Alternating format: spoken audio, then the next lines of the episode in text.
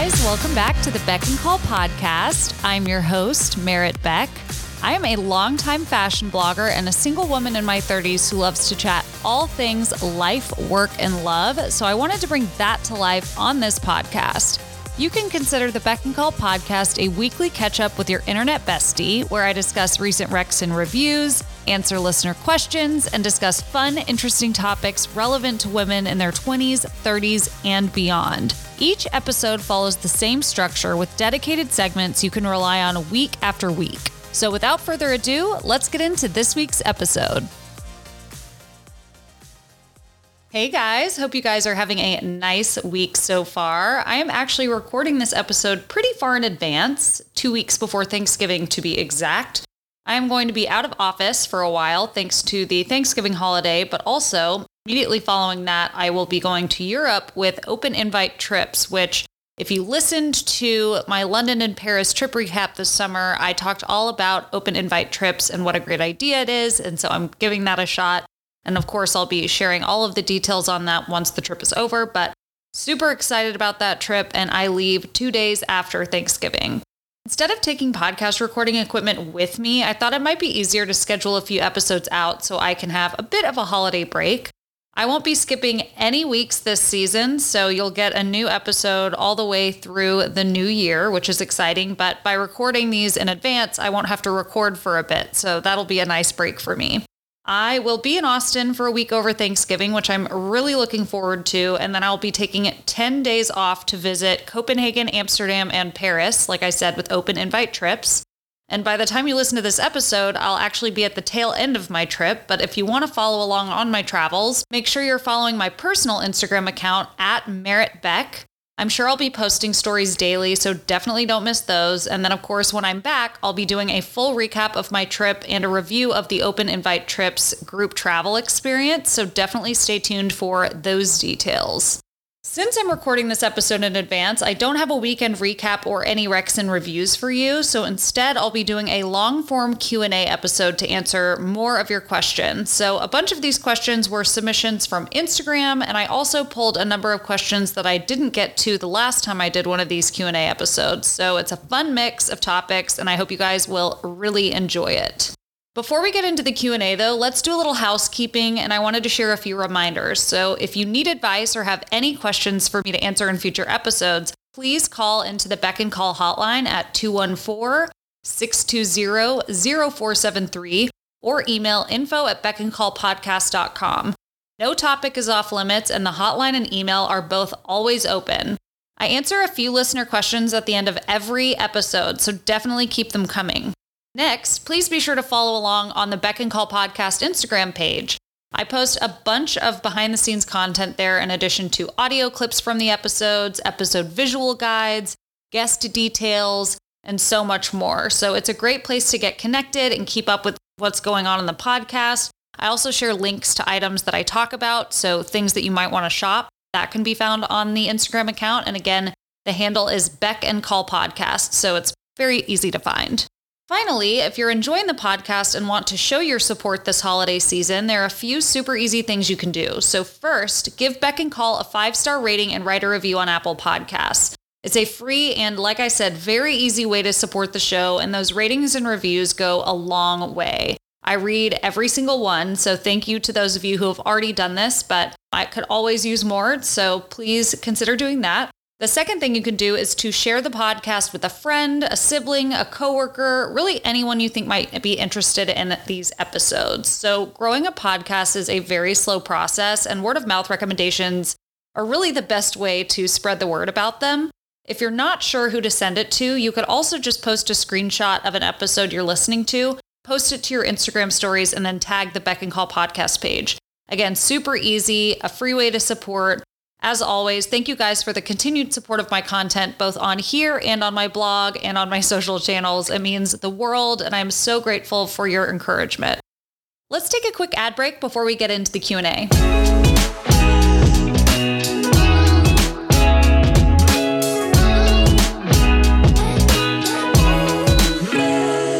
As you listen to this episode, I'm currently in Europe, but the second I get back to Dallas, my social calendar is sure to be filled to the brim with holiday parties and get-togethers. Whether it's a casual cookie exchange with friends or a fancy cocktail party at my local private social club, I want to make sure I'm dressed to impress whatever the occasion. The easiest way to do that is to ensure my footwear is on point. And I know I've said this before, but one of my favorite things to buy is shoes. I think it instantly can transform an outfit from basic to amazing. So shoes are definitely the way to go. And when it comes to shoes, Marc Fisher is a go-to of mine, especially during the fall-winter season. They have the best boots, from casual lug soles for wearing with leggings and sweaters to chic-heeled pointed-toe boots for styling with leather pants and a pretty top. There's really a style for everyone and every occasion. The best boot silhouettes are both fashionable and functional, something that Marc Fisher does extremely well. A few styles that I love right now that are bound to be repeat offenders include the Mariel, the Kulika, the Gina, and the Fergus. All amazing ankle boot styles that can go from day to night and be styled so many different ways. I've personally been wearing the Kulika heels on repeat since I got them. They are such a flattering style, and I love wearing them under my favorite crop flare and straight leg jeans.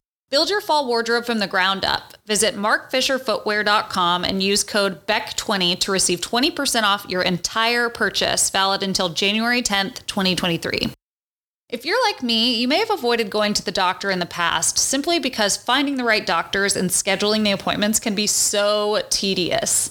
But the new year is all about committing to being healthier and making better choices. So don't waste another day if you need to get in somewhere, and Zocdoc is the key to an effortless experience. Zocdoc is a free app that shows you doctors who are patient-reviewed, take your insurance, and are available when you need them. Whether you need to get a mole checked, straighten your teeth, or fix an achy back, Zocdoc has you covered. Using the Zocdoc app is as easy as ordering a ride to a restaurant or getting delivery to your house. Search, find, and book doctors with just a few taps. Go to Zocdoc.com slash Beck and Call and download the Zocdoc app for free. Then start your search for a top-rated doctor today. Many are available within twenty-four hours. That's zocdoc.com slash beck and call. Zocdoc.com slash beck and call. All right, let's get into this Q and A. So the first question is, what are you looking forward to most about your Europe trip? So I'm very excited to visit Copenhagen, as it's been on my list for a while. I've never been to any of the Scandinavian countries, and I've always wanted to go. There are so many places there that I want to see, and it just seems kind of like a hard trip to do by yourself because it's a lot of different flights. You can take the train, but it's like five hours each way if you're going to the different countries, and so I just have never been yet. And when I saw that Open Invite Trips was doing a Copenhagen part of their trip, I was like, that is going to be my opportunity to check it out. And so I'm so excited to see Copenhagen. I've already been to Amsterdam twice and Paris a bunch of times, but I've never been to them during the holiday season, so that will be lovely. But in terms of what I'm most looking forward to overall is actually just trying out the Open Invite Trips experience. As I mentioned in that London and Paris trip recap in June, I thought this small group travel for women was a genius idea, especially for women who want to get out there and travel the world but don't want to do it alone. While I enjoy traveling solo, I thought this would be a fun way to mix it up and make some new friends with similar interests. You never know, maybe some of these friends that I make may travel with me in the future, not even on a group trip. So um, I just thought it was a great idea. I love that they are bringing women together to encourage them to travel no matter their life stage or what's going on. So really excited about that. And I'm, I can't wait to share all of the details with you guys when I get back. Okay, the next question, it's not really a question, but somebody said, I would love to hear about your packing process. I am fairly meticulous about how I pack, mostly because I'm used to shooting outfits while I'm at the destination. So with that in mind, I kind of have to pre-plan each outfit down to the handbags and shoes before I pack. What I usually do is grab all of the items I'm considering taking, and I put them on a clothing rack to separate them out from the other items in my closet.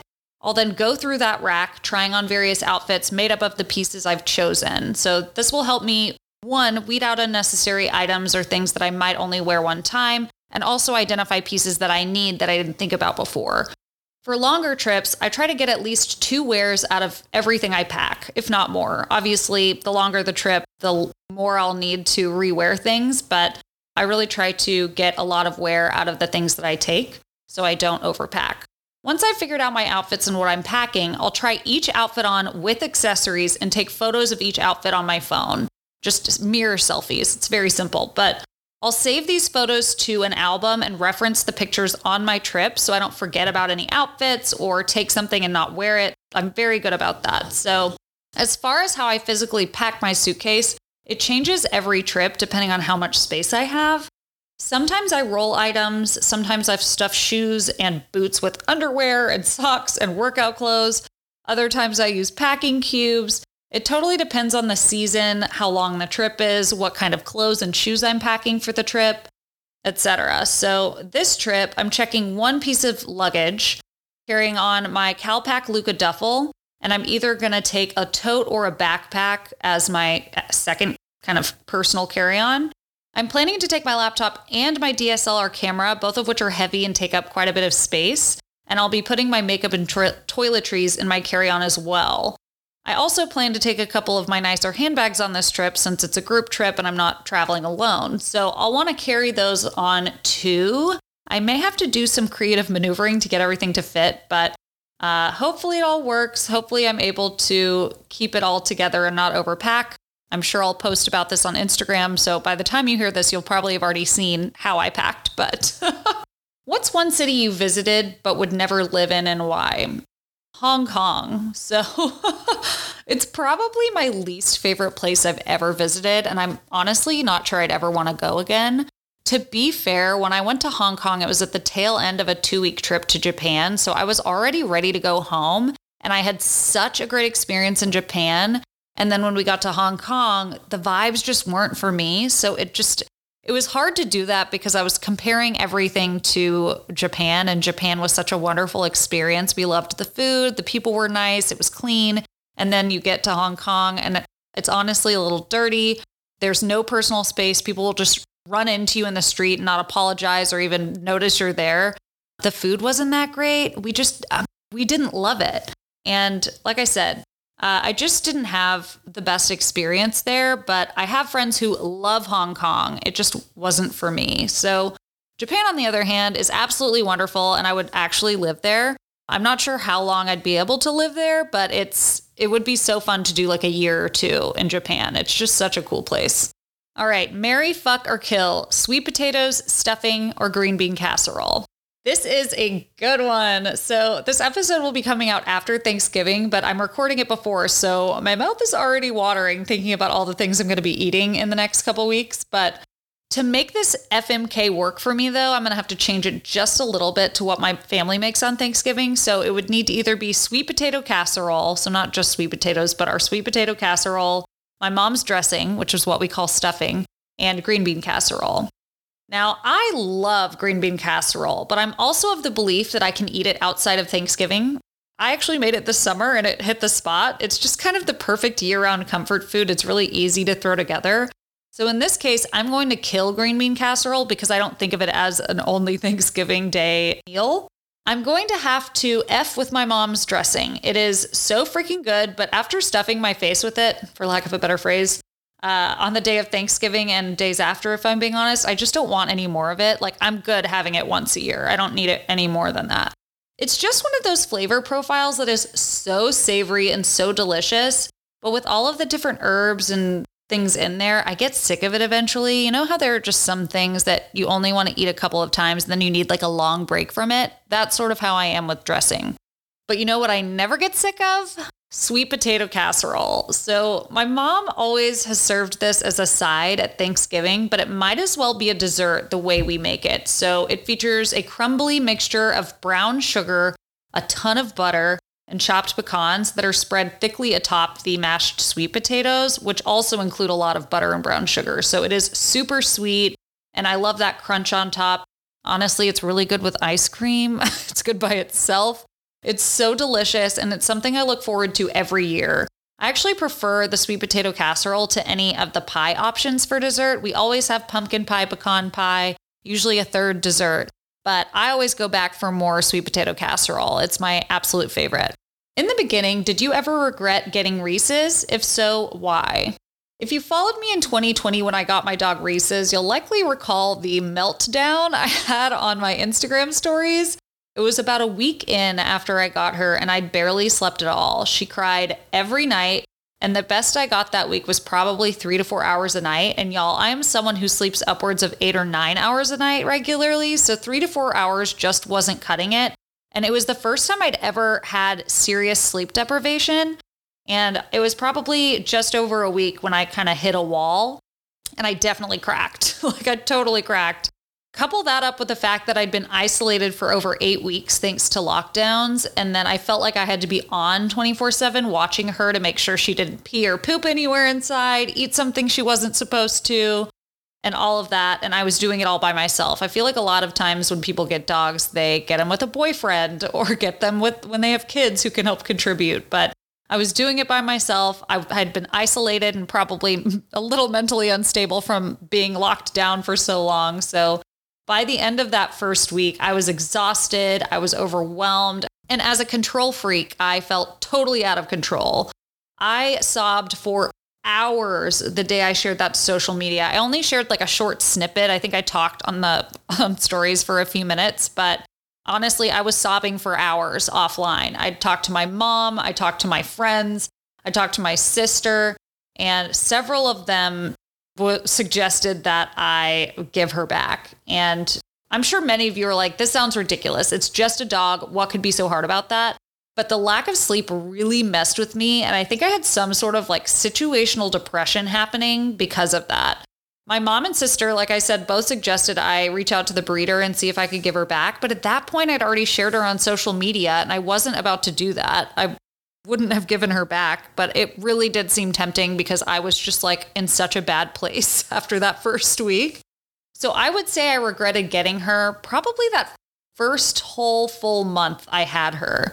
Each month after that got easier, but having a dog is a huge responsibility. And I feel like people don't talk about it enough. And I, and I think I've mentioned this on a different episode when talking about her, but when this happened to me, like when I got her and had this kind of mental breakdown, I realized why dogs get sent to the pound all the time. Like people, it's, first of all, they're expensive. That's one thing. And you don't know what kind of health issues they're going to deal with, but like the responsibility and having to watch them all the time. And it's just, it's just a lot. And you, when you think about getting a puppy, you're like, oh, it's just going to be a cute, fun thing that's going to be nice for me to have. And it's like, no, it's basically like getting a child, but yet you don't have that immediate emotional attachment you do like you would with a baby that you give birth to or adopt or whatever. So when I first shared that kind of meltdown on Instagram, I received more D Ms than I ever have before. Like I still will get messages from people and see that they sent me something that I never saw because there were just so many, I couldn't go through them all. And people were sharing so many sweet words of, of encouragement, saying they could relate. That was also the first time I'd ever heard the phrase puppy blues, which you can Google and is a very common thing people experience when getting a dog for the first time. I even had a lot of moms reach out and say raising a puppy can sometimes be harder than raising a child simply because of that lack of immediate emotional attachment to the animal like you do with your child. So um, it's a lot of responsibility with a little reward in the beginning. And I'm sure this experience is different for everyone, but as a type A control freak who really has never had much responsibility and had all the freedom, I've lived alone for a long time, I could travel on a whim, getting a dog changed all of that. So it was a really big reality check for me and honestly made me reconsider whether I want to have children.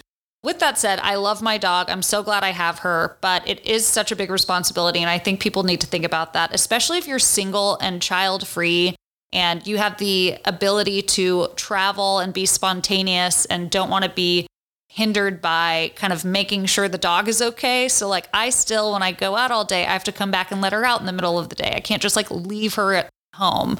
And I know this might not be a big deal to some of you, but it's, it really is if you're somebody who travels and is busy and is doing things and is spontaneous. So it's always just something to think about. And again, I don't regret getting her now, but it was, it was a process. It took me a long time to really get used to it and get comfortable with the idea, but she's my little bestie now. We have the best time. She is still crazy. Brad of Bevel Dog Behavior helps me with her, but um, yeah, so that was my experience. And if you do get a dog, just do a lot of research, make sure you have help. It's hard to do by yourself. And yeah, what is your hair care routine at home? Do you have any best practices to keep your hair healthy? So one of the things that I do that I feel like helps, because I have such fine hair and I highlight it so it's often dry, is I try to only shampoo my hair two to three times a week. Uh, this helps keep the color looking good. It helps keep my hair from drying out because detergent and shampoos can do that. I sweat a lot when I work out, and I work out almost every day. So I rinse my hair practically every day, but I only shampoo and condition a couple times a week. As far as products go, I'm currently switching between Way Fine Hair shampoo and conditioner and this L'Oreal Ever Pure purple shampoo and conditioner, which helps keep the brassiness at bay. When you have blonde hair, it can kind of turn yellow after a while. So the purple kind of acts as a toner like they do in a salon. It's not as effective, but it can help. I generally don't use a lot of hair product aside from shampoo and conditioner. I do have a heat protectant, which I'll use before I use my curling iron. But because it's so fine and gets weighed down really easily, like I really don't use mousse, I don't use hairspray, I don't use other thickening agents. I just try to keep it pretty simple. And the less product, the better. Even at a salon, when they spray stuff, I find that my hair isn't, you know, looking its best. I also try not to curl my hair more than a couple of times a week. I do use my Dyson hairdryer almost daily, but I don't put it on the highest heat setting. So I try to limit the heat tools that I use. I try to limit the amount I'm shampooing it. But generally, I just, I don't know, I'm pretty lazy about skincare, hair, and beauty. So the simpler the routine, the better. Can you share some of your favorite books? Yes. So the following are some of my favorite reads from the last few years. I actually went through my Amazon digital orders because I feel like I've read a lot of or listened to a lot of audiobooks in the last like five or so years. So it's a decent mix of genres with several thrillers, memoirs, a romance novel, and a couple outliers in sci-fi and just kind of enjoyable fiction. So here are my top favorite books from recent years. Verity by Colleen Hoover, The Push by Ashley Audrain, The Idea of You by Robin Lee, The Housemaid by Freida McFadden, Token Black Girl by Danielle Prescod, The Hotel Nantucket by Elin Hilderbrand, Queenie by Candice Carty-Williams, Project Hail Mary by Andy Weir, Educated by Tara Westover, and The Last Black Unicorn by Tiffany Haddish. So some of these are good thrillers, some of them are funny, but these are the ones that really popped up to me when I was thinking about which ones I loved the most. So hopefully that's a good list. I'll be sure to add this list to the Instagram episode visual guide. I'll also put this in the show notes if you want to check that out. And then, of course, my all-time favorite series is Harry Potter. I read them so many times growing up. I lost count over the years. I also own the audiobooks in case I get a hankering to listen to them. I do it sometimes when I have road trips. Um, it's just like nostalgic for me. I love the movies. I loved the books. It. I grew up with it. I'm inviting a guy as my date to an out-of-town wedding. Should we stay in the same hotel room or get different rooms? If different, do I pay for both since I invited him to stay? So this is a great timely question, and one I feel I'm actually able to answer considering I just did this. My friend Nick was my date to Liza's wedding a few weeks ago, and before I even knew who I was going to take to the wedding, I booked an Airbnb in town, which luckily had two bedrooms because then I would have been S O L. There are a couple of hotels in Fredericksburg, but the one I had originally wanted to stay in was fully booked already. The Airbnb seemed like the next best thing. So it was sort of the best case scenario, actually, because we could hang out together in the living room, but then we had our own rooms to retreat to at the end of the night and to get ready and all of that. But to answer your question, unless y'all are like totally comfortable changing and showering in the same room, I'd probably book separate rooms. And yes, I would say if you're inviting him, you should pay for them. If he offers to pay you back or wants to pay for his own room, great. But since you invited him and y'all are not romantically involved, the onus is sort of on you to pay for the rooms. But like I said, the Airbnb situation was kind of the best. So if you're going somewhere where an Airbnb would be possible, that was kind of awesome because of having that shared living space and then having our own rooms. That was great. We could just hang out. But um, if it is a hotel, then obviously pay for those rooms and maybe he'll pay you back. Maybe he'll offer to split it, but I would go ahead and reserve rooms and put them on your credit card. Do you have any regrets in life? I'm struggling thinking about how things might have been different. So sometimes I wish I'd put more effort into dating when I was in my twenties. The only reason I say that is because as a woman in your thirties, Oftentimes, men look at you as a ticking time bomb for kids or someone desperate to lock something down, even if that's not the case.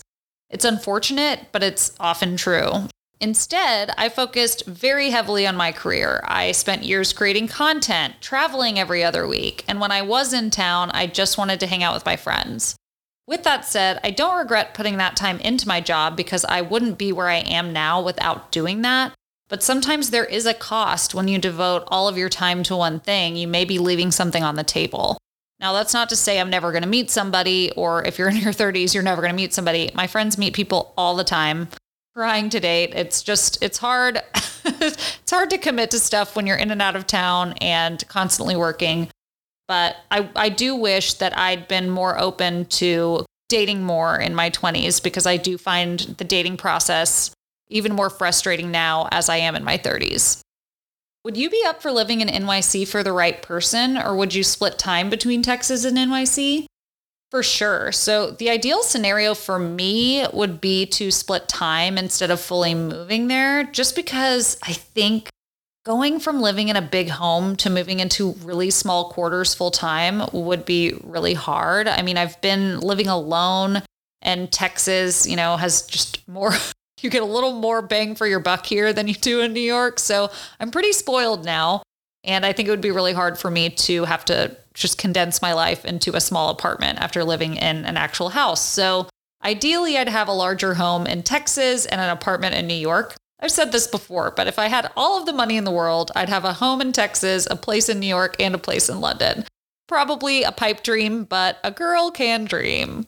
Is there an influencer you would like to become friends with just based off of following them? Yes, there are probably many, but one that I always think of is Things I Bought and Liked. Even though she's anonymous, her personality shines through all of her colorful commentary on everything she loves and shares. She just seems genuinely witty, funny, kind, generous. I just think she'd be really fun to hang out with. I always wondered if she was somebody I came across when I was living in Houston. I'd love to find out who she is. But she's one of my very favorite follows, and somebody, if she ever was not anonymous, I'd love to become friends with her. When going to fashion events, how do you decide what to wear? Do you wear the designer the event is for? So it totally depends. If I already own something by the designer and it makes sense for that event and is in season during the event, then yes, I'll wear it. But I'm not going to force it if it's not the right occasion or the time of year for what I have. And I definitely wouldn't just go buy something just to wear it to their event. Um, for example, I recently went to the Brunello Cucinelli event with Neiman Marcus. I've talked about this on the podcast. And before this summer, I never owned anything from Brunello Cucinelli. The only thing I've ever purchased was a sweater, and it was at the outlet mall in California. Uh, still very expensive, let me tell you, but it was a major discount from the original price. But I wasn't sure it was going to be cold enough to wear the sweater, and so I didn't wear it to the Brunello event. And I just wore something else that was Western, since that was the theme. So the answer is yes, sometimes I do, sometimes I don't. It just totally depends on whether I already have something and it makes sense for that time of year and the particular event. How would you deal with a friend who gets a boyfriend and is no longer available?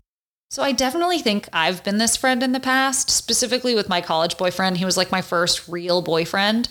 I had my own friends for sure, but we definitely ended up hanging out with his friends more than we hung out with mine, mostly because I just wanted to spend as much time with him as possible. As you guys know, quality time is my love language, and he, of course, wanted to hang out with his friends. So I just was always hanging out with him with his friends. It can be so easy to get swept up in a new romance and want to spend all of your free time with that love interest, which means probably will see your friends less. And this definitely happens when friends get married and start having kids too. It's certainly not specific to starting a new relationship, but if it's something you're bothered by, I would bring it up with your friend. It doesn't have to, you don't have to make it a big deal, but the next time you're able to have a one-on-one conversation with her or see her in person, I would definitely say something like, maybe, I'm so happy for you that you found a great guy that you like and want to spend a lot of time with him, but I feel like I haven't seen you that much lately and I would love to change that. You could also suggest, maybe I'd love to get to know him more, so maybe we can all grab drinks or dinner one night soon. That way you're showing interest in her new relationship and new man, but also being honest that you want to spend more time with her like you used to. With all of that said, this is very common and certainly becomes more common as you progress through various life stages. Friends in different life stages just become less available. That's just what happens. You may go through ebbs and flows with certain people, and usually it's temporary. Like, I have a couple of friends who are pregnant. I don't see them as often because they're tired and they're also working and they have a lot going on, but we still make an effort to hang out when it makes sense. So in this case, if you stop seeing your friend as much, it may be an opportunity for you to expand your friend group to other single women or women in your life stage that you're in currently, just so you have more people to hang out with and don't re- you don't have to rely on those people that aren't as consistent as they used to be. So I, I wouldn't so much take it personally. Just maybe express that to your friend in a nice way and say, I'd still love to see you, maybe incorporate the new man into it, but also expand your own friend group. How has your style evolved over the years as you've been blogging? I would say it's matured and become far more streamlined. So back when I first started blogging, I would wear crazy color combinations, wild prints, and often go for more edgy styles, a lot of which I like look back on and I'm sort of embarrassed that I wore them. So today I opt for more classic silhouettes, wearable neutrals, and mostly solids, things that I can wear repeatedly, style a bunch of different ways, and wear year after year. As I spend more money on clothes these days than I did back then, I want my clothes to have a more timeless appeal so they last longer and the cost per wear is worth it. What do you do if you wake up in the middle of the night and can't go back to sleep? This is a great question because it's something that happens to me quite a lot. Generally, what happens is I get up to go to the bathroom and then can't go back to sleep. Welcome to your mid-thirties, ladies. In some cases, I'm tired enough and can fall back to sleep after a few minutes, but in others, I'm wide awake and I'm stirring. So I do think this has a lot to do with sugar consumption, whether it be from alcohol or eating sweets after dinner. For example, the leftover Halloween candy I've been consuming over the last week. It's rare this happens on a night I've had nothing to drink or nothing sweet, so it definitely feels consistent with my sugar theory. What I try to do is just put my eye mask back on to keep my eyes fully closed and then just try to stop thinking and lull myself back to sleep. But if after ten to fifteen minutes I'm still stirring and feel wide awake, I'll check my phone to see what time it is. I definitely don't recommend doing that first because the light from your phone will wake you up more. But if I can't, if it's, if it's clear that I'm not going back to sleep, I'll look at my phone. And depending on what time it is, I may turn the T V on to a show that could potentially put me back to sleep. Or I'll play or work on my phone if it's late enough that I'll actually be waking up in a little bit anyway. So sometimes I'll wake up at four thirty or five, and the chances of me going back to sleep are super slim because I normally wake up at six or six thirty. But if it's before four a.m., and a lot of times it'll be from like two thirty to four is when I'll wake up, I'll turn on the T V and watch something for like thirty minutes, maybe an hour, and then I'll fall asleep again. I'll get sleepy again. So sometimes I am up for more than an hour or just end up staying up, but oftentimes watching T V, I'll be lulled back to dreamland and can eventually fall back asleep. What is your favorite cocktail? It totally depends on the time of year. If you ask me during the summer, I'd say a ranch water, which, if you're unfamiliar, is a tequila, Topo Chico, and lime. I prefer Casamigos Reposado. It has kind of a subtle vanilla flavor to it. And then this time of year, I've been opting for a heavier red wine or an old fashioned. I love a cherry. So either an old fashioned with a cherry or a Manhattan, which I think always has a cherry. But I also love a dirty martini, but I kind of consider that a year-round beverage for me. And those are probably the cocktails and drinks that I order most when I'm out and about. Is it okay to wear fur if it's a hand-me-down from my mom or grandmother? So don't hate me for what I'm about to say. I feel like this topic is as polarizing as politics, but I grew up in Texas around guns and hunting, so real fur has never fazed me. I say this knowing now that the fur trade has a lot of ethical issues, and I definitely don't seek it out or buy it these days. Many retailers have, in fact, stopped selling fur completely. With that said, my grandmother and my mom wore fur all the time in the winter when I was growing up, and I, over the years, I've been gifted many a fur item. I'm not going to just throw them away. Uh, I definitely still wear them, but I don't seek it out or buy it. So if you don't wear it, it's just going to waste. So I say wear it. You don't have to explain to people. I I try to not, not flaunt it. Like, oftentimes if I wear it, I don't post it on social media because I know how people feel about it. But if it's just hanging in my closet, it's going to waste. I'm not going to donate it because then somebody else will be wearing it. So just wear it if you have it already. How do you stay motivated to work out during the busy holiday season and while traveling? So I feel like I say this a lot, but when you make your workouts a habit, it doesn't feel like a chore. It just starts to feel like part of your morning routine. I try to do something active every single morning, even if it's just a walk outside. Start making movement a priority in your everyday life, and after a few months, it'll become a habit for you. And once it becomes a habit, you won't think of it as something extra or something you have to fit in where you can. It's just part of your routine. It might mean you have to start waking up an hour earlier each morning, but again, once you start doing things consistently, they'll become habits and you won't even think about it. It'll just be part of your morning routine. So when things are busy or I have less time, I'll either wake up earlier or not do as long of a workout. Not every day needs to be a super long, challenging workout. Some days are just easy walks with my dog or a twenty minute strength class on the Peloton app. Either way, I'm still moving my body, so I consider that a win. As far as staying motivated when traveling, I mostly just want to maintain the progress I've made at home. So if I take a week or more off of working out, I feel it when I get home. It's so much more of a challenge for me to get back into working out after a long break from not working out than it is to fit in a few workouts when I'm traveling. I enjoy that working out is part of my routine, and although I may not do a workout every day on a trip, I try to fit in a few if I have time.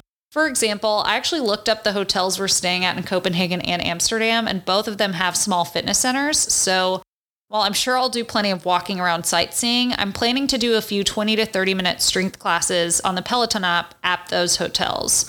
I feel better when I work out than when I don't, so I always try to incorporate it into my schedule. I may have to wake up a little earlier than I'd like on some days on the trip, but that's just part of it. Plus, I love to indulge when I travel, so by working out, it kind of helps ward off any guilt I might have about the food I'm consuming. And before you jump down my throat, I know I shouldn't feel guilty about indulging on a fun trip, but that's just something I personally struggle with, and maintaining my workouts keeps me feeling balanced in that regard. Do you set New Year's resolutions and goals? I do and I don't. I like the idea of resolutions, but truthfully, unless they're super specific, I find them hard to stick to. For example, eating healthier is a great resolution, but in reality, that's kind of open to interpretation person to person, and one you can kind of easily slide off of. Instead, if I'm going to set a re- resolution, I want it to have clear rules I can try to adhere to. So for example, no alcohol during the work week. So no alcohol Monday through Thursday. Or no sweets or dessert after dinner when I'm cooking at home. I'm such a, I have such a sweet tooth, and I'll reach for anything. I'll eat chocolate chips. I'll eat anything out of the freezer. I'll eat leftover Halloween candy. Anything that's sweet in my house, I'll make a dessert out of it. So that would be a great goal for me to have. Uh, but like I said before, I prefer clear-cut guidelines versus general goals. I haven't really thought about what I'd like to do going into the new year, but I'm I feel like I've done pretty well this year in terms of drinking less overall. I know I made a comment about that earlier on this year that I felt like I was drinking too much at the start of the year. And I feel like I made a real concerted effort after that. And I feel like I've done pretty well. I've only had like two hangovers since then. So I feel like I've done a good job. But with the holiday season in full swing, I do imagine I'll be drinking more during the week than I'm used to doing. So maybe I'll establish a no drinking during the work rule for January and see how that goes. But I'd love to hear what you guys are doing for resolutions. Maybe you'll inspire me to create some new goals for myself. So feel free to call into the hotline at two one four, six two zero, zero four seven three or email me at info at beckandcallpodcast.com and tell me what you are hoping to do in the new year.